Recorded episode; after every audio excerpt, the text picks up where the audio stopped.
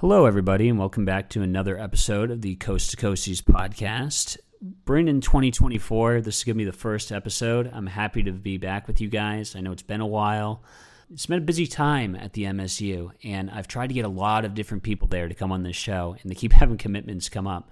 So I'm going to try something new, ringing in the new year, and we're diving into Coast to Coasties podcast here with the good one. I brought on a recently featured person on the Commandant's Facebook page slash Instagram. His name is Andy Murillo. He's a diver based out of San Diego.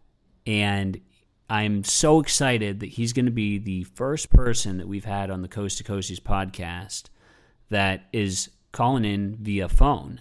So he's in San Diego right now. I'm here in Houma, and we're going to have a conversation for you guys here. So you can learn about one of the coolest rates in the Coast Guard that honestly, when I joined, I didn't even know existed until I was in boot camp. So without further ado, Andy, welcome to the show. Hey, thanks for having me. Glad to be here. Yeah, like you said, I'm um, Petty Officer First Class uh, DV1 Andres Murillo, currently stationed in San Diego, California at MSRT West at the uh, Regional Dive Locker here in San Diego. Well, again, welcome to the show, Andy. It's very nice to be able to talk to you and take the time to be able to call in at a time like this where just so much excitement is brewing around the Coast Guard with different people asking so many different questions and wanting to know as much as possible all the rates. So I'm on a quest to get all those rates posted onto the podcast page at some point. And I knew diver was going to be one of the hardest ones to find only because my location. We don't have Coast Guard divers in Houma. It's really nice to be able to talk to you and have you here. And I'd like to start with asking what I tend to ask everybody when they come on the show is what got you interested in the Coast Guard to the start of your career? Yeah, for sure. Great, great question. Again, thanks for having me. Uh, you know, not only in uh, stationed, but most places you're not gonna find, unfortunately, find Coast Guard divers. Uh, we do travel all over the U.S. and all over the world, but maybe other than MU, we're probably the smallest rate in the Coast Guard, with about maybe 70 active divers and active duty community in the Coast Guard. So, really, what got me interested, I had just been a long time swimmer growing up. I had grown up swimming competitively since about middle school age all the way up until high school. And I was one of the non rates that was in boot camp presented with a unique opportunity to go straight from boot camp to dive school. They gave us a presentation, and after the short presentation in boot camp, they asked anybody that was interested, had questions to stay back and ask questions and anyone else that wasn't interested, they go back to their respective companies. And so I stayed back. I didn't really know anything about diving. And so I, you know, I, I was just always comfortable in the water, not necessarily in the ocean, but in, you know, just in what I had known as far as competitive swimming. So I stayed back. I asked a couple questions and the rest is kind of history. I graduated boot camp and then I went straight to dive school about a week later. And dive school is a pretty intense four and a half, five months, depending on, on when you go, which season you go to dive school. And it's, it's an A school. So, yeah, it can be pretty intense. So, dive school, when you went to there, I think they were mentioning, is that at Cape May that dive school takes place? Like, where is diving A school? So dive school is Navy Dive School, Naval Dive Salvage Training Center. That's going to be located in Panama City, Florida. It's run through Navy, but Navy, Army, Coast Guard, and Air Force, and Marines. Yeah, so all, all five branches, with the exception of the uh, Space Force. They all have a training program, diving training program there. Coast Guard, at the time that I went, we fell under a construction diver course. But now the uh, Coast Guard falls under a Navy, just an ND course. So at Cape May, you will start in Cape May if you're going to go the dive route. And they have actually what's called, I think it's a, a week long pre screener in Cape May to pre screen the diver candidates.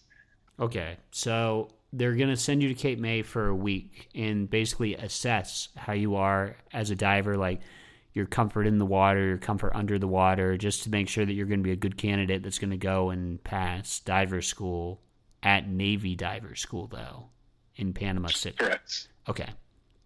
So, so, so, so in Cape May, uh, you're, you're, it's kind of a crash course. So they're gonna, it's pretty intense. It's an intense week. You know, they're gonna test you physically, mentally. They're gonna give you some dive stuff to go over, a lot of dive knowledge kind of stuff to, to study and see if you can retain it. And then they'll put you under some stress of physical activity while you're kind of spitting out some of some of the stuff you should have been kind of retaining mentally as well. So it's like I said, it, it's not a long time, but that week can be pretty intense uh, all, all around.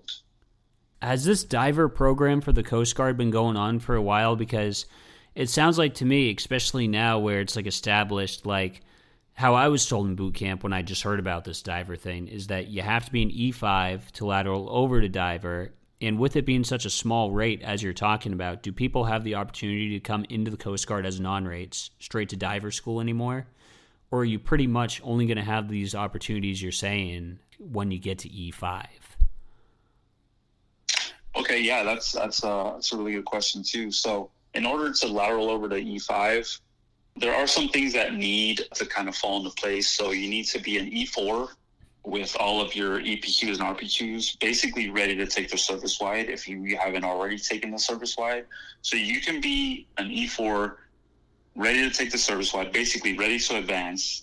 And from that point, you can put your package in. I think a lot of E5s do it because during that process, they maybe make E5. So maybe they're a junior E5 and they've started the process when they're more of a senior E4, if that makes sense. And then they make E5 and then that's when they go to dive school. So you basically have to be a E4 ready to make E5, and you can start getting your package together and put in to go to dive school. Okay, so probably not going to be able to come out of boot camp anymore. So you're going to have to, if you want to be a diver, be forthright and forward looking about it and prepare well in advance and know this is what you want to do for a path, even though you can't take immediate advantage of it to be competitive for it. So there's a bunch of different ways that you can look at it. Pros and cons to you know having to wait kind of that time to come into the dive program hence not being able to come in directly out of a boot camp. And i think they do that for a couple of reasons. From my experience the guys that are divers especially some of the older guys they've waited a while to kind of be in the position that they're in. So they, they take a lot of pride in it. It, it kind of means something different to them, if that makes sense. And I think there's a, somewhat of a rite of passage for everyone that is a diver because we've all suffered through, you know, four to five months of dive school. We all suffered through it. We've all been through the blood, sweat, and tears. So we want to make sure that the, guys that are coming into the dive rate are guys that have a clear head. They've got their head screwed on tight and they've been tested to work under pressure. No pun intended as far as diving goes, or, or pun intended, uh, if you'd like. I, um, I, think that's completely, but we'll, we'll, get into pressures much um, to my happiness later in this episode because I do actually have questions about pressures. But please go ahead. Sure. Yeah, but like I was saying, you know, we want we want the guys that have kind of been tested and true and I, I, think coming straight out of boot camp, although we had a great bunch of guys coming out of boot camp in kind of the pilot program that I was in with uh, five other guys, five of us ended up making it. And we had a great group of guys, and most of us had long careers in the Coast Guard. So I think they made a right decision trying that pilot program out. But I think that's why they tend to not have guys coming straight out of boot camp go straight to dive school as well as it's a pretty small rate and i think they're trying to keep the rate down to a minimum before they start to build it up well with that being said and now that people aren't likely to come out of boot camp as a diver so they have to pick a rate beforehand would you say there are better rates like if you take a look at all the enlisted rates that you can be Would you say there are specific rates that lead into being useful in your career as a diver from what you've done over your time as a diver? Like maybe I'm just throwing out some that I could think of, but like one of the mechanical rates, like a damage controlman or machinery technician, may have very good technical mechanical skills that would be required of a diver too. So those are like really good backgrounds to be able to help you out when you get to that stage. I know in inspections we think that way too because of the stuff we're inspecting on vessels. We have a lot of help from damage controlmen, prior machinery technicians, and we got bosun mates that are very good at the job too. So you tend to see more of those rates line up, like those operational cutter underway rates do really well in inspections just due to the nature of the crossover.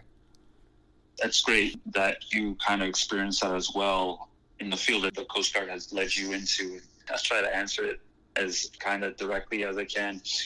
So, as far as a preferred rate, anything honestly would really be good. We have all rates across the board and they all are beneficial and they all bring a, a unique set of skills to the rate that we just divide and conquer on everyday basis. So as far as uh, the question of is there a preferred rate or is there a, a more beneficial rate? I don't necessarily think that there is. My prior rate was an SK, and so in the rate we still we order things we keep things on property. We have to tag things to send back uh, if we have any kind of issues with gear. So any of my prior knowledge from my previous rate it all is beneficial. We have bms that know how to drive boats and they've been stationed on cutters and mks that know how to work on generators. You know, we have, you know, we have welders and we have all kinds of special capabilities. We've got ROVs, things like that. So really it's just I would say experience mm. in the Coast Guard is more beneficial. People that are just willing to learn, people that are just willing to enjoy learning, those are the people that really that the Coast Guard will benefit from, but especially just being in the DV rate because we have plenty of stuff to do. It's great to have DCs and MKs, prior DCs, and MKs, and BMs, maybe guys that have been in dry dock, stuff like that, where when we're diving, they know what a suction looks like, or they know what zincs look like. They know what the different machinery underneath the cutter while we're doing a ship husbandry job. Those guys are highly, you know, they, they benefit us a lot. But it, it also, like I said, it's just experience matters. Yeah, I get I get where you're coming from from that because I think there's a lot of skill sets that can be applied to this diver position that like if we encompass like the whole diver's job, which you're teaching me so much of right now, I have barely, like I said, heard anyone else explain this. So it's very nice to hear you explain this stuff. But I think back to uh, a little side gig that I had going on one time where I had to sell stuff and logistically like plan out really well. The logistics is such a big part to be able to move your product or in this case for divers their equipment and get what they need and make sure logistics are sound so you have all the right stuff that you need for a job. Because I can't tell you how many times I've been in the Coast Guard with poor logistics and you know if you don't have the right tools to do the job the job's going to be miserable. So having that logistical background mindset is equally as important to the success of the mission. And that's where what you're saying is so valuable, where it all comes together, having everyone from all different spheres of the rates come together and essentially make this team that you guys have assembled a very unique, put together build that just works seamlessly from the sounds of it. Exactly. Yeah. Um, so yeah, I didn't even get into any of the logistical part, but that's huge. You know, I'm, I'm a big operational guy. I love being on the road and getting deployed on the missions and talking to, you know, the boat personnel and just getting out there, kind of talking to the people that we're working with and being on the jobs and being on the road. So yeah, logistics is huge. So, you know, like I said, everyone is beneficial. Experience is beneficial being around doing as much as you can. Logistics goes into everything. You know, we're staying at hotels, we're driving places, we're we're maintaining GVs, really anything that you can think of. That's more of our day to day. The diving is is kind of glamorized. You know, we're out there on a, a job, doing a, a hull inspection or diving some ATON. That's kind of the glamorized portion. Doesn't always happen. It doesn't happen the majority of the time, but we have our kind of busy seasons but then, yeah, like you were saying, you know, the, the logistical stuff is huge. But then our day to day stuff is just uh, maintenance, the upkeep, making sure that our med kit's good. Just small stuff like that, you know. So we have HSs, we have guys that have been to EMT school, we've got MSTs. We have a guy right now, he used to be a DMT in the Navy, which is a dive med tech. So he's ex Navy. Got a guy that was prior Army. So even these guys, they've already been divers they get out for a little bit, then they kind of climb the corporate ladder again, if you will, and they've made their way back to E4 in the Coast Guard, starting as non rates, and now they're back to being divers. And these guys are highly beneficial as well because they've already seen dive programs in other branches and now in the Coast Guard, and they have a lot of input that is really great. Hey, this is how we used to do it, or hey, I've seen it done like this, or hey, can I make a suggestion, or whatever it may be. Those are the kinds of guys that it's on. Um, how can I say it's it's, it's like unmatched. Priceless. Yeah, priceless yeah, is a good word for yeah. it. Is because you know experience like is key to all, all this stuff. Is like that experience you just you can't replace. Uh, priceless is a perfect word to use to describe it. I, have just I've seen so many different times where experience saves the day in so many situations, and you can't replace the valuability to the newer divers too coming into it. Having that experience to be able to teach and bring you into the system is so so so so beneficial. You mentioned also though, like the day to day job isn't necessarily what the glamorized, like what you might see on a video snapshot of a three if you got three minutes to show what the diver rate does. You know, you might not see that day to day stuff. So I was wondering what you typically would say like day to day life is as a diver where you're stationed at now in San Diego.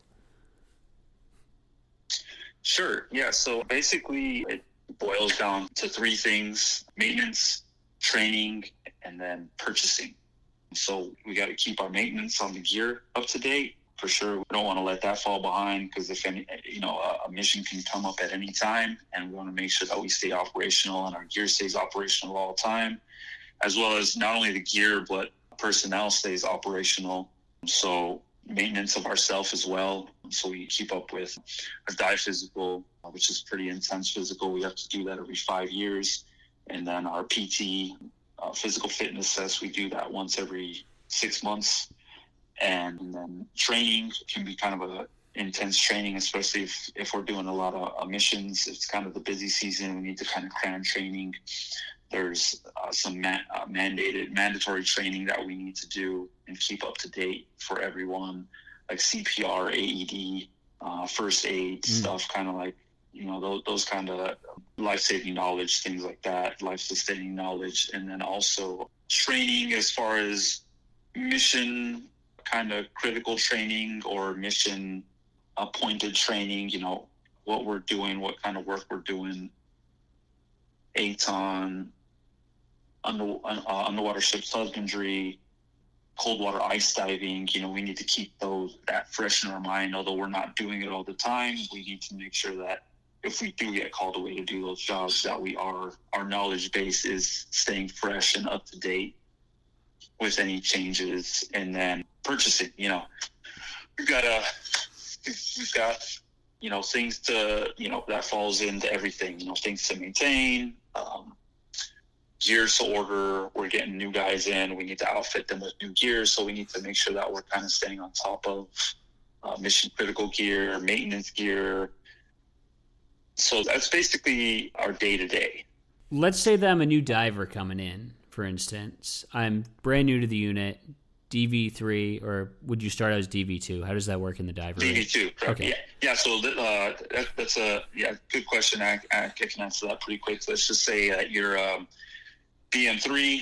You get accepted. You go through dive school. You graduate dive school. You'll come out as DV2. Okay, gotcha. So I come in as DV2 and I'm brand new, have no equipment whatsoever. What will I get issued based on all the missions and stuff, which we'll get into in this episode? But just what would you guys be getting ready to order and issue me? I'm assuming a couple wet and dry suits and buoyancy vests, some air tanks, but I'll let you run through it all. Yeah, sure. I think it could probably be a little overwhelming it's uh, it's a lot more stuff than I got when I first came to my first unit over a decade ago. Uh, but um, yeah, it's like it's like Christmas. So you're gonna get a travel bag, and it's gonna be outfitted with a bunch of stuff. You know, we're gonna ask you for your sizes when you're in dive school, and if you're on a good track and it looks like you're gonna graduate a couple weeks out from graduation, we'll ask you, hey.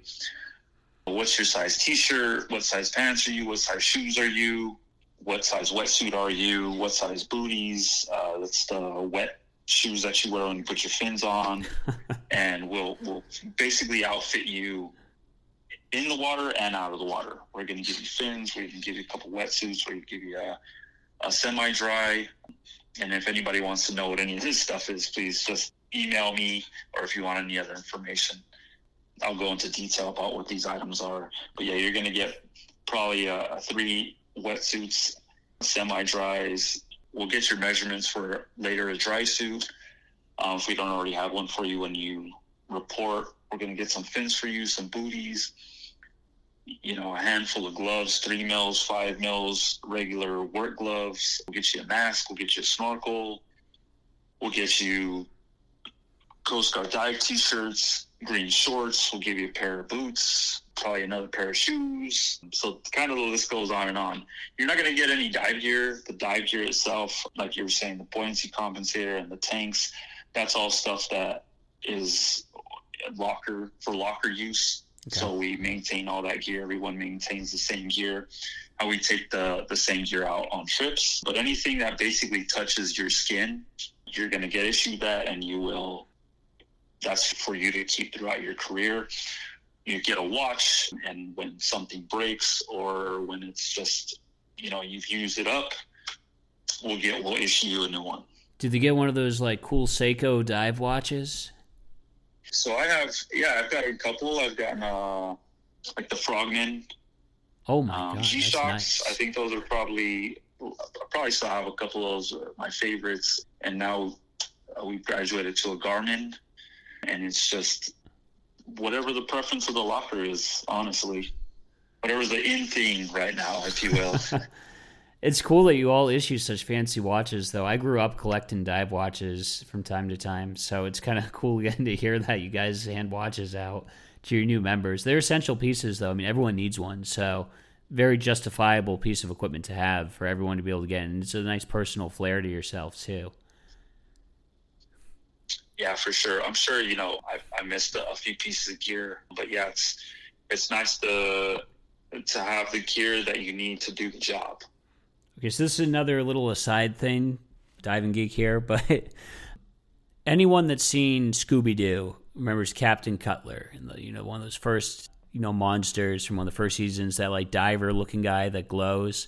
Do you remember like his like Type Five helmet that he had on, like something similar, like one of those old like classic diver helmets? Do you guys like have like any like memorabilia like that like around your like dive shop to have hanging around? Oh, Captain Cutler from Scooby Doo. I don't remember that one. Oh yeah, it's uh basically the Mark Five. Yeah, uh, yeah, the Mark, Mark Five helmet. I found one of those, and we have that hanging in my uh, dad's house. so I was oh, curious if you guys have memorabilia like that, like just like hanging around the shop and stuff like that. Cool, like old school dive gear throughout the years. Yeah, kind of funny you ask. Uh, we actually have a whole Mark Five outfitted mannequin, a mannequin that's outfitted with a, with an original Mark Five diving suit. It's got almost, it's probably about ninety percent complete. It's got the weight, uh, it's got the boots, it's got the suit, it's got the the helmet, the knife. We're just missing a few pieces for it, but yeah, it's it's it's uh it's mostly all there. Yeah, the old suit. That's so cool. Sorry, I, I, I really like this stuff about divers. Another question I'd like to ask, getting into like some of the dive jobs too. So I want to transition this nicely for the viewers as well, listening in. Let's say that you guys, you know, you're doing your day to day job that you've described. How does the process go about getting called out on a job? So, for instance, just give me an example. Let's say that like we get a buoy that gets flooded and it sinks to the bottom, okay, and you guys got to go salvage it or scrap it or whatever divers would do in regards to that Aton mission in particular.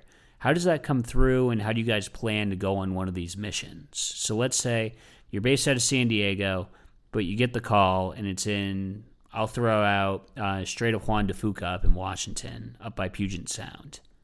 Could you walk me through that? Sure. So, without getting into too many hairy details, for the kind of behind the scenes uh, stuff, there there's a what's called an RFF or request for forces, so the command that is requesting divers will put in an RFF, and from there it will come down to MSRT West. And MSRT West is located in San Diego, but it's the command for all three lockers, which we have a locker in Hawaii, RDLP, a locker here in San Diego at MSRT West, RDLW, Regional Dive Locker West, and then uh, RDLE, which is Regional Dive Locker East in Virginia. And so it'll come down, and whoever's usually it goes whoever's in the closest area will take that job. But sometimes, if say RDLW, which is in San Diego, should take the job closest in Washington, we would take it. But if let's say we have eight guys out on a mission and we can only provide four and they need four more, maybe they need eight for the mission, then we'll pull from maybe Pacific, which is in Hawaii, RDLP. And okay. so we'll get four and four guys.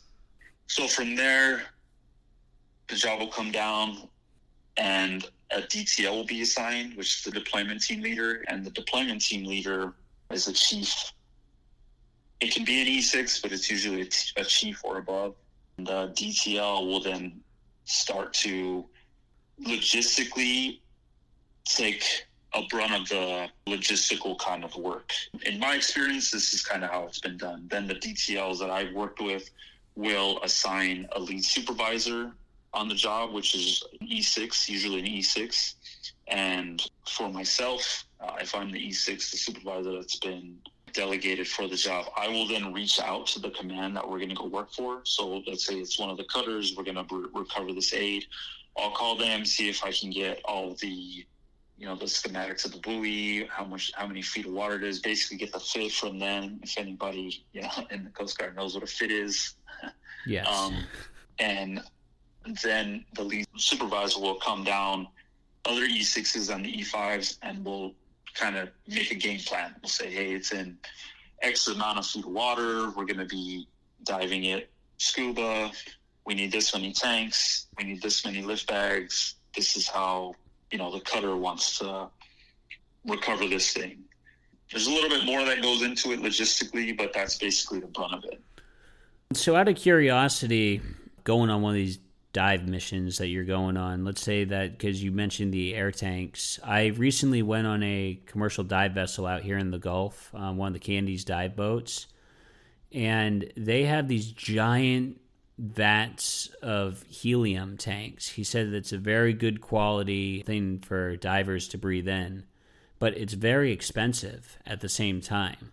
So, a lot of these commercial company operations have recirculation units to retain some of that uh, breathable, you know, quality helium that they're breathing in.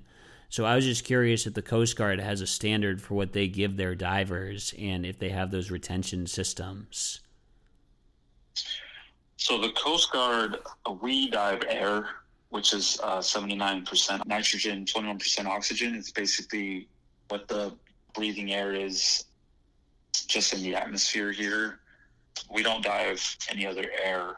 If we do, it's going to be decompression on pure oxygen, 100% O2, but that's that's it as of currently. We don't dive heliox or helium or or any other type of air.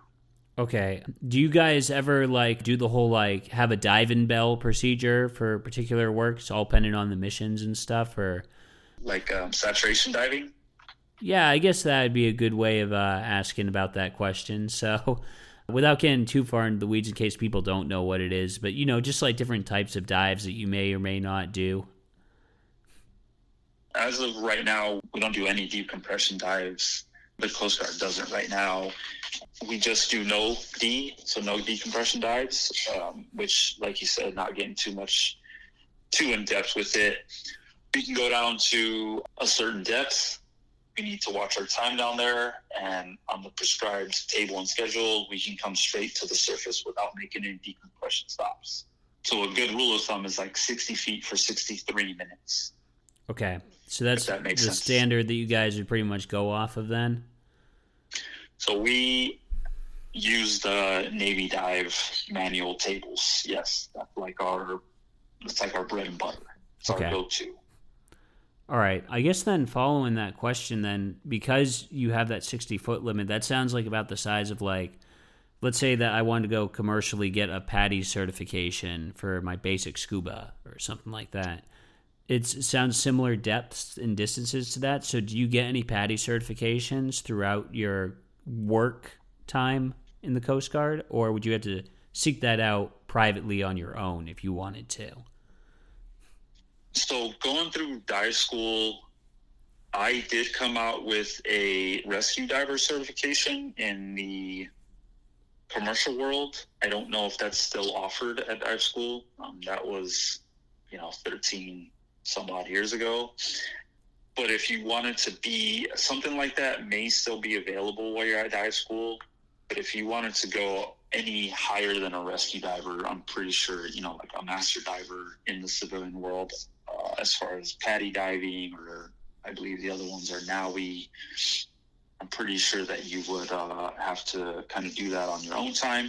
Maybe, you know, don't quote me on that. I mean, you might be able to use tuition assistance or some kind of uh, assistance, but you it basically be you doing that on uh, on your own time to get that certification outside of the military and then unfortunately take a beautiful trip to the Philippines to go do some amazing dives, right? yeah, with, with whale sharks or something like that. Yeah, that sounds terrible. But, uh... I did want to fill in the audience just because decompression and you know the bends is such a major concern and big part of diving. If you could just give a brief description on that through your eyes, I mean how I would describe it is basically, you know, as you go deeper down that blood oxygen content, you need to essentially, you can't, once you get deep enough, go straight to the top. Otherwise, you will potentially, if you're deep enough, kill yourself just based on the decompression rates that you need to do it at. So, could you just give a brief description of what that is to clarify what you guys typically don't do as a Coast Guard diver? Sure. So, our no decompression limits they can go pretty deep, uh, deeper than 100 feet, deeper than 110, 120 feet. You're not down there very long. And so basically, how it works is as you travel down the depth, uh, the breathing air that is traveling through your bloodstream, it's being saturated with nitrogen. So as you descend down to depth, the air that you're breathing are tiny little bubbles and they're traveling through your bloodstream. They're small enough be, to be f- slowly freeing. And as you ascend, you have a prescribed rate to ascend to. So it's 30 feet per minute. So if you're at 90 feet depth of water, it should take you three minutes to get back to the surface at the prescribed rate of traveling uh, as you're ascending.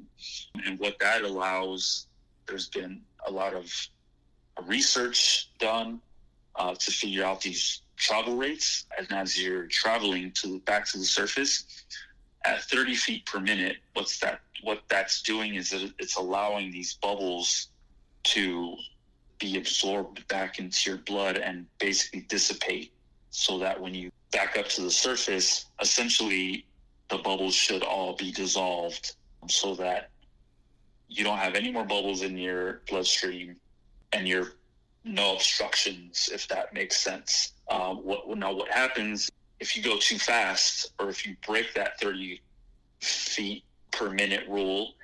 Is the bubbles will expand because now we're getting into physics and a lot of stuff that things that are smarter than I am. Basically, at pressure, at depth, the deeper you are, as something travels quickly, it will expand. So basically, the air in your bloodstream that was allowed to free flow in your bloodstream at depth, if you ascend too quickly, it will expand. I hope I'm not losing anybody here. It will expand too quickly and it can cause a blockage basically anywhere that your blood flows to in your body. The worst one in in our case, in anyone's case, would be an AGE, which is an arterial gas embolism, mm. and that's basically a blockage of blood flow in your brain. That's a really bad day, but that's not the only place that uh, an obstruction of blood flow can can show up in your body, uh, and it can show up as anything. Like you were saying, the bends.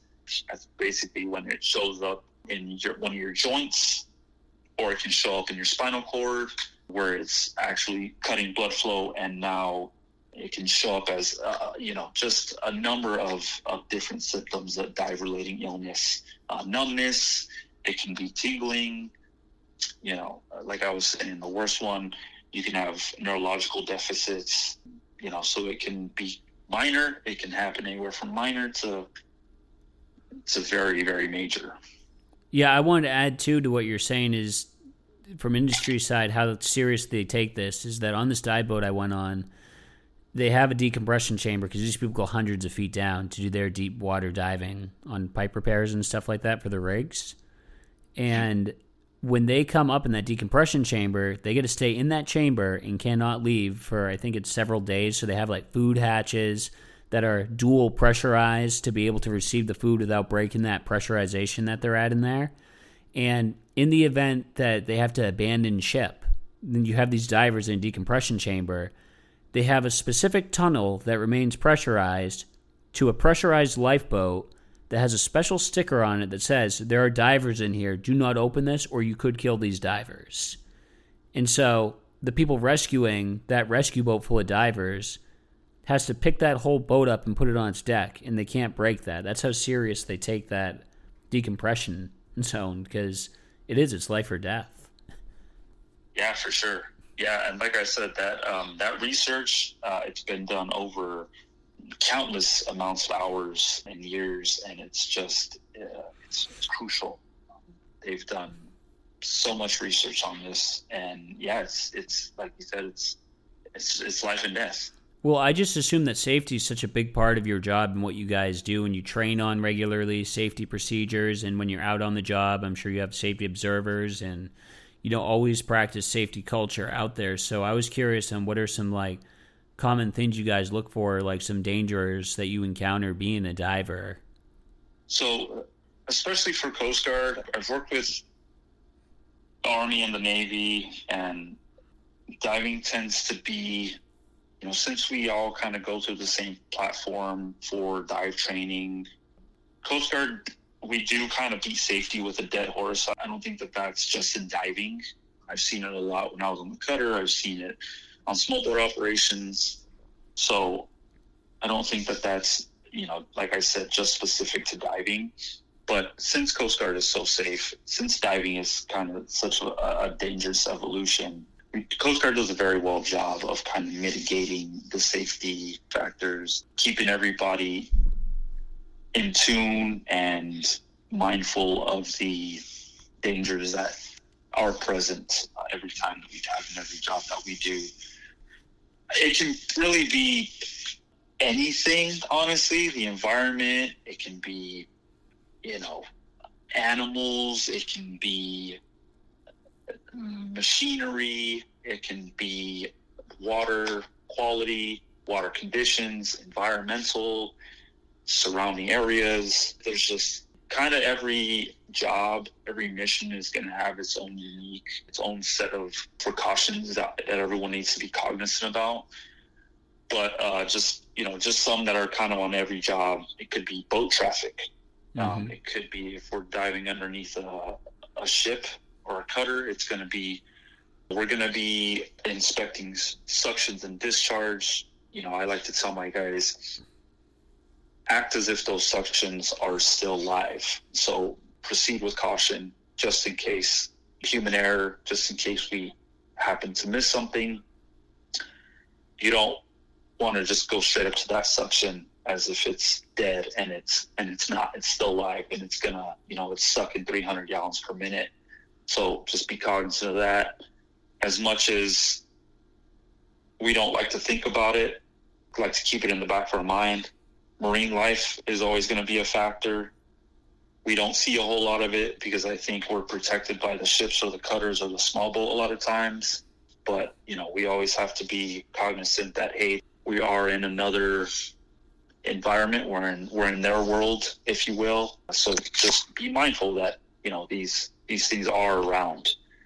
We still need to get the mission done, so we can't necessarily let it paralyze us. You know, the thought of it, but just you know, be kind of be aware that if something kind of comes to check you out, don't let it don't let it freak you out completely to the point that you can't finish the job. And then small boat traffic sometimes. I don't know if I already said that, but small boat traffic sometimes, you know, we're working in these busy, busy harbors uh, where there's other ships, other cutters, there's, you know, tugboats, uh, fishing vessels, there's container ships, there's just traffic everywhere. So not only with the traffic, necessarily, not necessarily the, the boats, but since we're down there in a completely different environment, you know, just the wake, just the turbulence oh, of yeah. that uh, a passing by container ship can bring, you know, that that kind of stuff. And most of the times we'll be on comms, so we'll have communication with the divers, so we can tell them, hey guys, stay underneath the cutter, hang on to something. There's a big container ship or some tugboats pa- passing by. We'll let you know when they pass. Don't get kind of blown off the bottom of the ship if that makes sense. Um, so it sounds like a lot, and it sounds like it can be. I don't want to take away from the hazards, but Coast Guard, the supervisors, we mitigate the things very well. We keep in constant communications with the divers to make sure that those guys are are um, are safe, they're good. They talk back to us all the time, the entire dive. At the end of the day, we just want to make sure that we finish the job and everybody comes home safely. Absolutely, 100% Coast Guard wide standard right there. On that last note you made too is that I've seen in ports sometimes exactly what you're talking about, where you just have commercial divers in the water and you know these small pleasure boaters are some of the most dangerous ones. They don't heed attention to those diver down flags and ride literally right over where divers are underwater. And had they been coming up at that time, it would not have been a pleasant day. So it really is the element that you guys need to be situationally aware and on your toes just of those dangers. And really hope that the boating community, you know, heeds attention to when they see those flags and stuff. But you know, some guys they just come charging through with their high speed uh, little pleasure crafts and you can't stop them. Yeah, at the end of the day, like I said, you know, we just we want to make sure that everyone is cognizant of, of the dangers that are out there on the side while while we're diving. And I like to tell my guys, you know, everybody kind of knows. Keep your eyes out. Everybody has eyes. Everybody has listen out. Everybody can say something. So you know, I don't want to, you know, like we already said, kind of use these uh, Coast Guard. What can you say? These Coast Guard one-liners, but it's like if you see something, say you know, I don't think uh, I don't think enough can be said about that. I'm a, I'm a huge fan of that one, as well as the uh, "Some are gonna coast and some are gonna guard." there you go.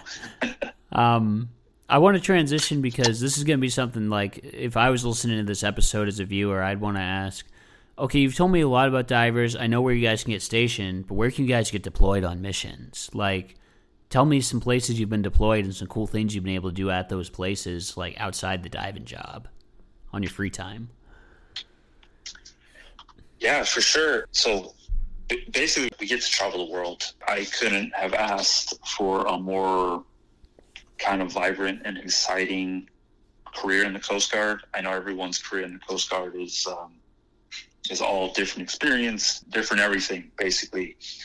But I've been a diver for 13 years in the Coast Guard, and I've been to some amazing places that I never expected to be. And I, I still continually go and deploy to some amazing places in the world that this job and this rate just continue to send me on. So uh, for my first four years as a diver, I was stationed on the Walnut, the buoy tender Walnut, out in Hawaii, uh, Honolulu, Hawaii, and I was uh, I was a diver there. The, the buoy tenders used to have dive lockers. Uh, they don't anymore. So as a diver on the buoy tender, we went down to Samoa at least three or four times. Dove down there. We've been to Tonga, Christmas Island, Midway Island, um, so many atolls, just countless atolls in the South Pacific. Uh, been to all over the Hawaiian Islands. I'm pretty sure I'm gonna forget some places. Traveled all over. I've traveled all over the, the U.S., Seattle, Oregon, done jobs all up and down the West Coast. I've been actually to Louisiana to do uh, to do a job, San Antonio, Corpus Christi, Florida, and just recently I did a second deployment to Vietnam, South Vietnam. I did uh, my first trip to Vietnam was north up to North Vietnam in 2019 uh, for a DPAA mission. I've been on Antarctica. Uh, been to Antarctica South trip to um, uh, we stopped in Hobart, we stopped in Australia, New Zealand. So it's just I mean, it just kind of keeps going on and on. We go to Alaska pretty regularly, uh, Canada, and then the East Coast is just, you know, that's just kind of a beast, uh, beast of its own. Those guys go all up and down. They go to Puerto Rico. Uh, so really, I mean, I think a better question is kind of where where haven't we been? that is a good way of putting it in between like cutter experiences and diver rate in itself because Cutters is just such a hodgepodge of places they'll throw you on. Like you think about those red hulls, they've been to a lot of places that you mentioned in the uh, Pacific, and I think that's a very unique opportunity that not a lot of people would get in their careers if they didn't, you know, have those unique Coast Guard experiences and the connections the Coast Guard has and the relations that we have with those ports that we go and visit in. So that's really cool. You guys get to stop there, and of course, get to enjoy the local cultures while you're there for um, each single area that you go to, hopefully. I assume in Vietnam you would have had some like good Vietnamese food a lot of times. Yeah, it's fantastic. I mean, like I said, sometimes uh, sometimes I gotta kind of just you know remember the experience. Just say like I can't believe I'm here right now. It's just it's just embrace this. You know, let's, let's take it all in for what it is, and really enjoy this present moment. And yeah, in, indulge in this food yeah, let's go, let's go eat the street food. You know, let's go, you know, let's go hang out with the locals. Let's go, uh, whatever it may be. You know, a lot of those, a lot of times takes you kind of out of your comfort zone to go and do, to really experience where you're at at that time. It's great. I mean, it's, I look back on a lot of my career and just can't really believe where it's taken me.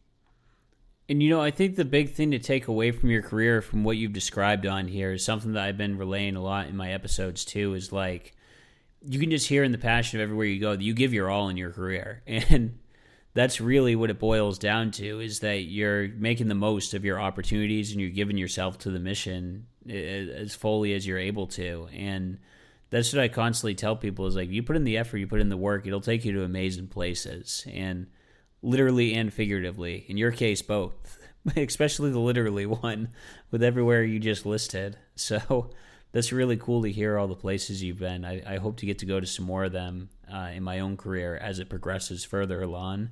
It's it's always inspiring to hear like where my fellow coasties are going and doing the cool things they're doing.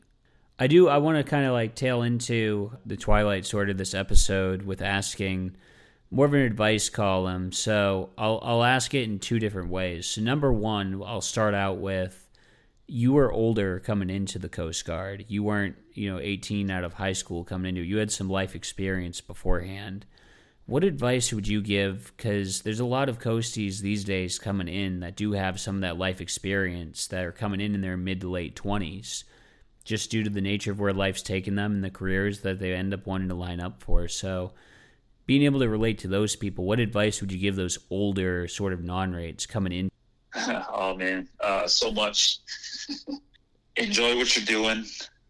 You know, if you've yeah, I joined when I was 26, so it's like I appreciate everything, and I wouldn't change. I honestly wouldn't change anything. Any of the past experiences. Before that, I was, you know, I, I lived in so many other places before joining the Coast Guard, and and had been living on my own, and uh, all those experiences really just kind of helped helped my Coast Guard career. But for you know people that are, are kind of in the life situation that I was in, just work hard. You know, work hard, make all of your experiences really worth it. And I think a lot of the some of the most difficult things for older people that are coming into the military branch period to, to any of the branches period is you're going to have supervisors that are younger than you if that makes sense you know you're going to have the e5 that's 24 25 years old you know, I had, I was probably the same age or older than the CCs at boot camp. But you kind of have to just understand and keep in mind that there's a hierarchy to the military. There's there's a rank structure to this. Don't forget that, and also don't downplay your real life experiences before the military or before the Coast Guard because those a lot of times are very invaluable. I feel when I came into the Coast Guard, although I was a little older, I was respected a little more. I was given a little more respect because they knew that I had already had some real life experiences. I wasn't just some, you know, and not downplaying or saying anything bad about 18, 17, or 18 year old kids coming straight from home into the military we we need them. We need everyone across the board. They're just as valuable. But for myself, I was, you know, those older people, the older people, they, they bring as much of that real life experience as you can. Bring it all into into the Coast Guard with you. You know, those are the guys that make the leading seaman.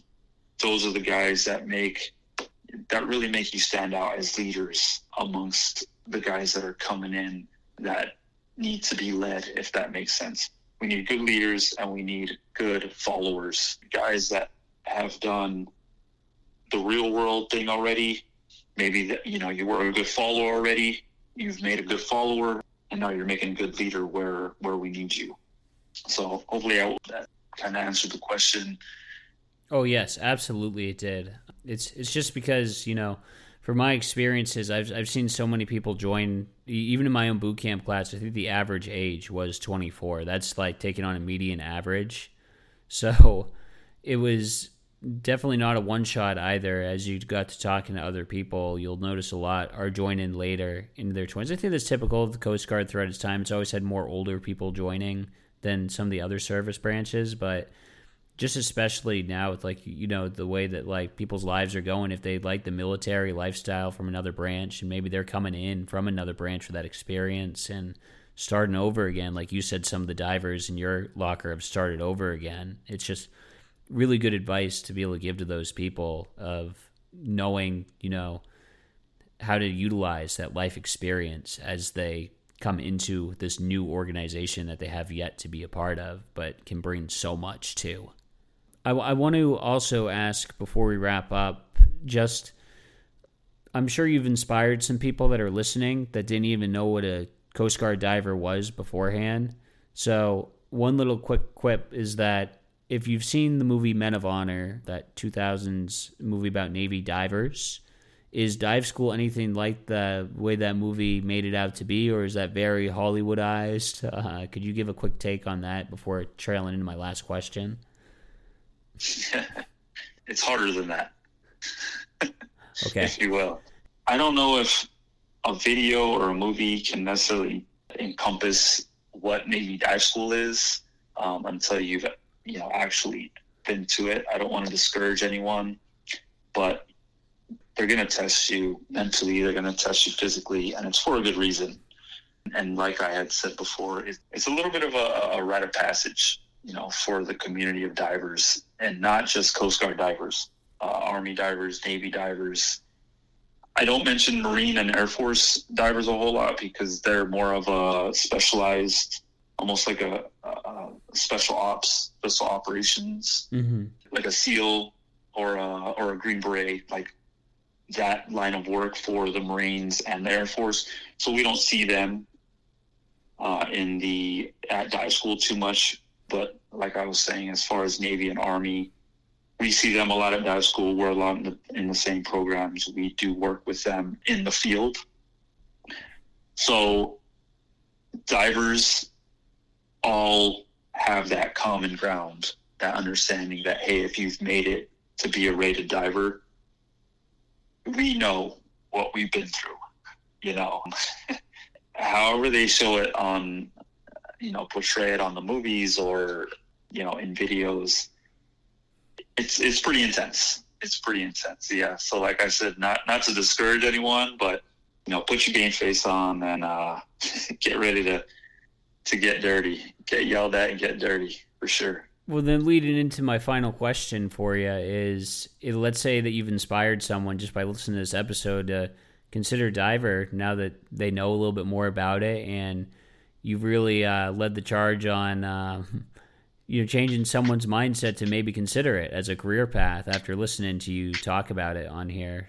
What advice would you give them if they're just in the stages of getting ready to join the Coast Guard right now for getting um, – prepared and getting as much information for people as possible because I'm sure a lot of questions that might be going through their head are, well, I don't know any divers. How can I find anyone to talk about this? Can I shadow the job at all? Or how can I like prepare for this diver school? It sounds pretty intense. Like I'm sure there's a bunch of questions swirling. So, what advice would you give that person listening in? Yeah, for sure. Um, so you can always hit me up. You can always um, email me any question that you have, and I can put you in contact with your closest, with another point of contact at one of the lockers closest to whatever unit you're at. If you're coming, just coming into the Coast Guard and you want to go into the dive field, I would say ask as many questions as you can. Whatever you want to know, we can fill you in. We can kind of let you know whatever questions you have. Some people may want to get into the fastest moving rate to get to make E4, like I was talking about, senior E4, ready to make E5 and go over to DV, I would say pick something that you're going to enjoy just in case the DV thing does not work out. Mm. Um, again, this is not to discourage anyone from this, but if in your pursuit you find maybe that it's not what you thought it was, or maybe not what you're looking for, whatever it may be. It can be, how can I say it? We spend, we can spend a lot of way, a lot of time away from home. So if you've got kind of a new, a young family, and you're going to be gone 200 days out of the year, you know, just that's just one, just one example. But maybe it's something, like I said, maybe it's something that you weren't expecting in your pursuit of getting into the dive field. You don't want to take a rate that's just moving quickly in order to get to DV. You want to still get into a rate that you're going to enjoy, if that makes sense. Get into a rate that you're going to enjoy.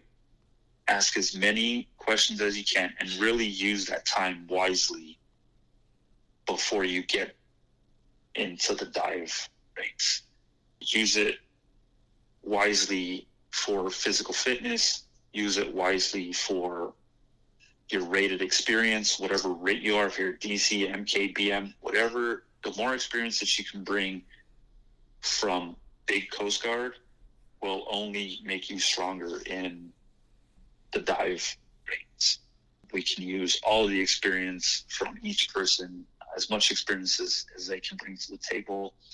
So I would say it's it, it's going to take a little bit of time to go from getting into the Coast Guard to getting into the dive rate, but use your time wisely. It's it's going to seem like a long time, but it's going to go very quickly, uh, and before you know it, you know, we're going to kind of expect you to come with all of that experience. And like we were talking about before, you're going to have qualifications, you're going to have check rides, you're going to be expected to perform because you're not just an E3, you're not an E2, you're an E5, senior E4 coming into a rate where there are people that we hold each other's lives in in our hands. Mm-hmm. We we I think I think that's what makes us very. There are other rates uh, that do that in the Coast Guard, but as for divers, when you're down diving, you're depending on that other guy. Like I said, he he carries that. He he holds your life. You know, you guys are the only ones down there. Something was to happen, God forbid, you're the one that needs to be able to bring that guy home to his family. Absolutely, that's very well said too. Is about it is, you know, out there in the field. I mean, you'll you'll see this for everyone listening. You know, even a lot of people getting deployed to cutters for their first units, but you have each other's lives in your hands, and it only gets more and more pertinent the smaller your circle gets. That you guys have each other's lives, and with the diver community being such a tight knit community, that rings true so strongly with what you're saying. And thank you for sharing that as well. I think it's a very powerful message for everyone to hear coming in. To go along with that, I, I throw in uh, also enjoy the ride, like Andy was saying. Well, you're going through those early stages. Don't try to always think about, well, I can't wait for this, I can't wait for this. Like, look at where you are right now in the moment. What if your cutter's in Tahiti? You don't want to be thinking about, what's going to happen five years from now. You want to enjoy Tahiti while you're in Tahiti and just make the most of all the journey. Every step that got you to where you want to get to was a valuable step. And you'll see that later down the road, and it'll ring true only the further you get. And I think that goes along exactly what you're saying, Andy, about not taking those first few years lightly and getting the most out of those years for what you want to get out of them. Yeah, exactly. I mean, that's great that you said that. You know, it's like if you're on a cutter and they're in Russia, you know, don't be only thinking about, hey, well, I could be a diver down in, you know, in Antarctica or something. Because if you end up being a diver in Antarctica, you know, you have to be present as to where you were. Because now you can say, well, and I was just on a cutter in Russia, and now I'm down on a cutter in you know, so that, yeah, I, I mean, a lot of times I have to remind myself of that. And I just have to, it's great. It's great to have that mindset and to just, you know, be present for every experience, not just in the Coast Guard, but, you know, be, be present where you're at, where you are right now. So, so, so real quick, uh, for, for anyone, so a good place to start as far as pursuing the dive rate uh, maybe you're a E3 or you're an E4 getting ready to make E5. Like I said, ask questions, but so so I'll mention something that's kind of important. So the first thing that we're going to do is we're going to put you through a do a diver physical fitness test because this is like it's paramount. It's it's uh, everyone needs to pass this. This is not overlooked or undercut for anyone in the dive rate. It's the standards are held across the board for anyone trying to get in, male or female. And so I'll just kind of give you. So what you need to do is first is have a PT test, a diver PT test administered by someone, and to get a really good dial in on your times. So so the diver PFT is going to be a 500 yard swim, and I believe it's under 14 minutes. Mm and then you're going to have, I believe it's a 10 minute rest. Then you're going to go into 42 push ups with a two minute rest, 50 sit ups uh, with a two minute rest in between. And these are all two minute intervals. So the push ups is 42 push ups in two minutes. And then I believe it's a two minute rest. And then uh, 50 sit ups in two minutes with the two minute rest, and then six pull ups, non timed, but they're strict dead hang pull ups, six of them, male and female. And then it, after that, I believe it's another 10 minute rest. And if anybody wants to uh, email me about this information, I'll, I'll, send it to you. I'll send you the actual form. And then a uh, mile and a half run in under 1245, I believe. 1245. Well, after after all that swimming, the physical stuff too, that's crazy. That means you got to stay in good shape and go to the gym regularly, stay healthy, eat well and living a good active lifestyle. Don't slack so on those kind off of, days. yeah, it's it's kind of funny that you say twelve forty five. You know that that that you say it like that because a lot of times when when we tell people what the diver PFT is, a lot of the reaction is, "Oh, that's like that's easy. That's no big deal." Well, a 500 yard swim in 14 minutes is no big deal by itself you know, 50 push-ups, 42 push-ups is no big deal by itself. You know, six pull-ups is no big deal by itself. But when you put all of these things together and you're doing all these movements and it takes just about an hour to do it. Once you add it all up, you you kind of be surprised at how many people struggle to compete complete it all. I can say hands down, I can do six pull ups easily if it was just the six pull ups. But after doing ten back and forths in the pool and push ups and sit ups, I I can tell you if I didn't train for this diver PT test, I would not be passing it due to the nature of the beast of it all being back to back to back like you're describing. So you don't want to take it lightly and you want to come in prepared and take it very seriously and train if you're getting prepared for this career field. Yeah, hundred percent. So yeah, like I said, uh, again, I don't want to discourage anyone or scare anyone. I just I just want to give them the reality of what it is, and uh, so that's kind of the first place that we would start, kind of see where you're at at the diver PFT because that's on a lot when you go to dive school and before you go to dive school. So I want to make sure that uh, you're good to go in that area. So again, if anybody has any questions or if they want more information on that please reach out to myself and uh, I can get you into contact with uh, with someone closer to you in your area. Um, if you're comfortable with it, Andy, would you mind uh, just providing a good email for them to reach out to you directly at, like maybe like just your Coast Guard email or something? Of course, yeah. So it's going to be Andres A N D R E S dot N as in November dot Murillo M U R I L L O at uscg.mil.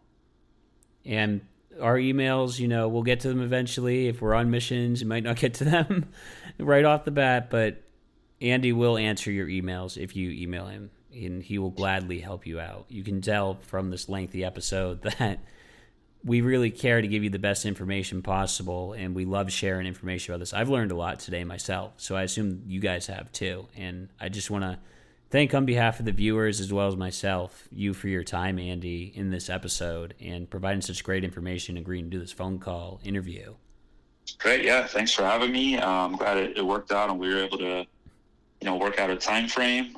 Again i don't you know want to beat a dead horse but if anybody has any questions please feel free feel free to uh, shoot me an email. Glad to help.